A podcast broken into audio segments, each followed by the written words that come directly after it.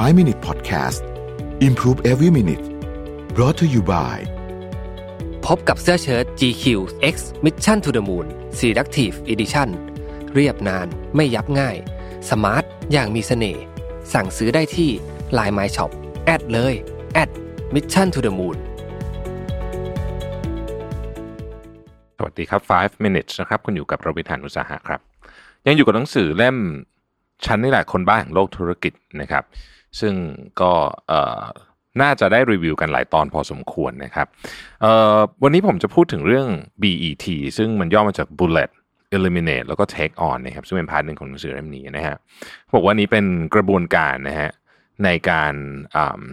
ทำงานแล้วก็การสร้างแรงบันดาลใจด้วยนะครับขั้นตอนที่1นะฮะสำคัญมากเลยผู้เขียนบอกว่าคุณต้องระบุสิ่งที่คุณตั้งใจจะทำคนที่คุณติดต่อความสัมพันธ์และบุคคลนะครับ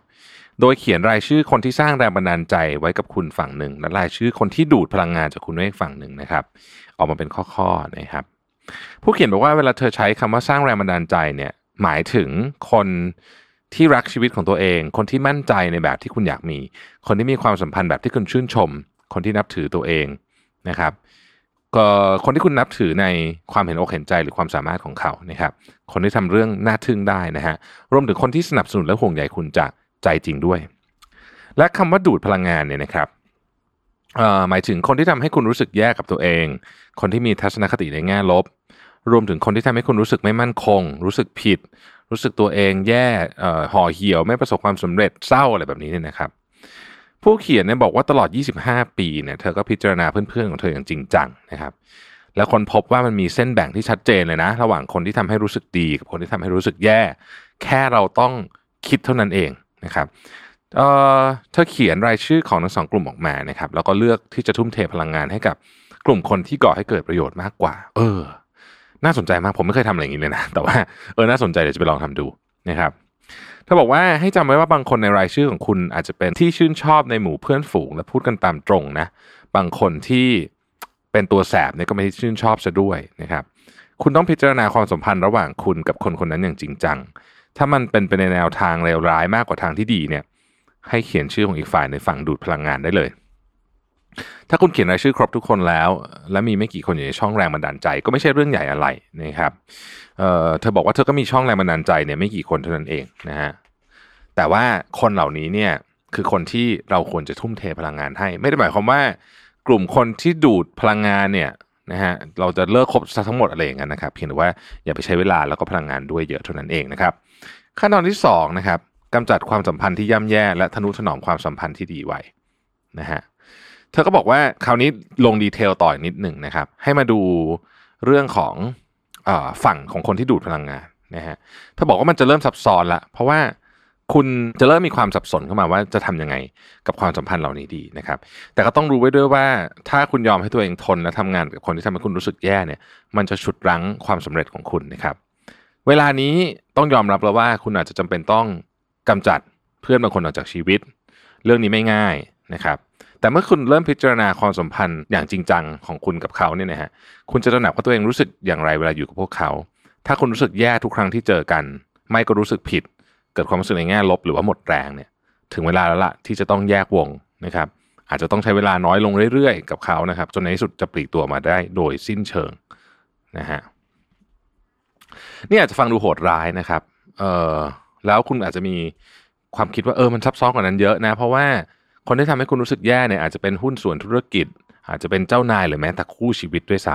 ำแต่ลองคิดดูนะว่าบางทีเนี่ยคุณพยายามทำตัวดีๆก็แล้วโดยหาทางพูดกับเขาอย่างมีเหตุผลก็แล้วนะครับแต่ผลมันกลับตรงกันข้ามกับที่คุณตั้งใจนะครับและบางทีเนี่ยคุณอาจมีความขัดแย้งบางอย่างที่ไม่เคยได้รับการคลี่คลายเลยก็ได้นะฮะและคุณบอกได้ว่าระหว่างคุณกับพวกเขายังมีความบาดหมางกันอยู่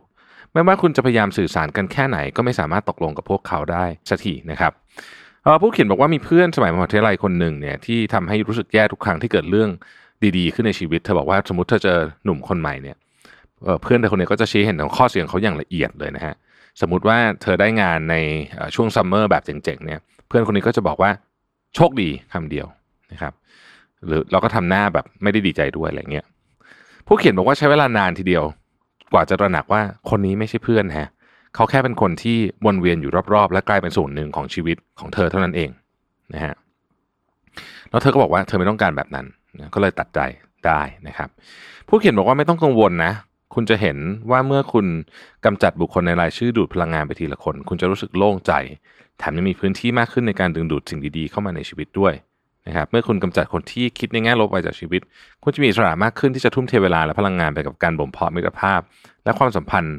อันยอดเยี่ยมที่คุณมีอยู่หรือต้องการจะมีนะฮะอย่าลืมว่าคุณมีเวลาจำกัดดังนั้นจงเลือกคบเพื่อนอย่างฉลาดนะฮะข้อสุดท้ายลงมือทำกิจกรรมใหม่ๆหรือพัฒนาความสัมพันธ์ใหม่ๆซึ่งสอดคล้องกับสิ่งที่คุณต้องการและทำให้คุณมีความกระตือรือร้นนะครับจงเดินทางไปยังสถานที่ที่ผู้คนทำในสิ่งที่คุณชื่นชอบและเชี่ยวชาญหรืออยากเชี่ยวชาญตัวอย่างเช่นถ้าคุณต้องการก่อตั้งธุรกิจด้านเทคโนโลยีนะครับคุณก็ควรจะไปที่ General Assembly นะฮะเป็นองค์กรสนับสนุนการก่อตั้งธุรกิจนะฮะนี่คืออยู่ที่สหรัฐนะฮะแล้วพูดคุยกับคนที่นั่นถ้าคุณรู้สึกกังวลก็หาเพื่อนไปด้วยในวันแรกหรือถ้าคุณอยากคิดค้นผลิตภัณฑ์ที่น่าสนใจเข้าไปที่ Meetup.com นะครับแล้วดูนักออกแบบคนไหนพบกันวันไหนบ้างนะฮะถ้าเป็นยุคนี้เอาให้อินเทรนด์หน่อยก็คืออาจจะต้องเข้าไปฟังหัวข้อที่น่าสนใจใน Clubhouse ผมได้ฟังเรื่องที่แบบผมชอบมากๆหลายเรื่องเลยนะฮะถ้าเป็นงานเสวนาผมก็อาจจะไม่ได้ฟังเพราะว่าคือต้องใช้แรงไปฟังเยอะๆเราอาจจะไม่ได้สนใจมากขนาดนั้นแล้วเวลามันก็มีจำกัดต้องยอมรับแต่ว่าการที่เราใช้เวลาสักครึ่งชั่วโมงในการฟังคนที่เขารู้เรื่องนั้นจริงอย่างในเรื่องของจิตวิทยาเนี่ยโอ้มันมีค่ามากเลยนะมันมีค่าจริงนะครับอันนี้คือระบบที่ว่า BET นี่แหละนะฮะ BET BET เนี่ยผู้เขียนบอกว่าจะช่วยกำจัดความเครียดที่ไม่จำเป็นออกจากชีวิตคุณทำให้คุณมีเวลามากขึ้นในการค้นหาและทำในสิ่งที่คุณรักนะครับขอบคุณที่ติดตาม 5 minutes นะครับแล้วเราพบกันใหม่ในวันพรุ่งนี้ครับสวัสดีครับ5 minute podcast improve every minute presented by Search GQ X Mission to the Moon Selective Edition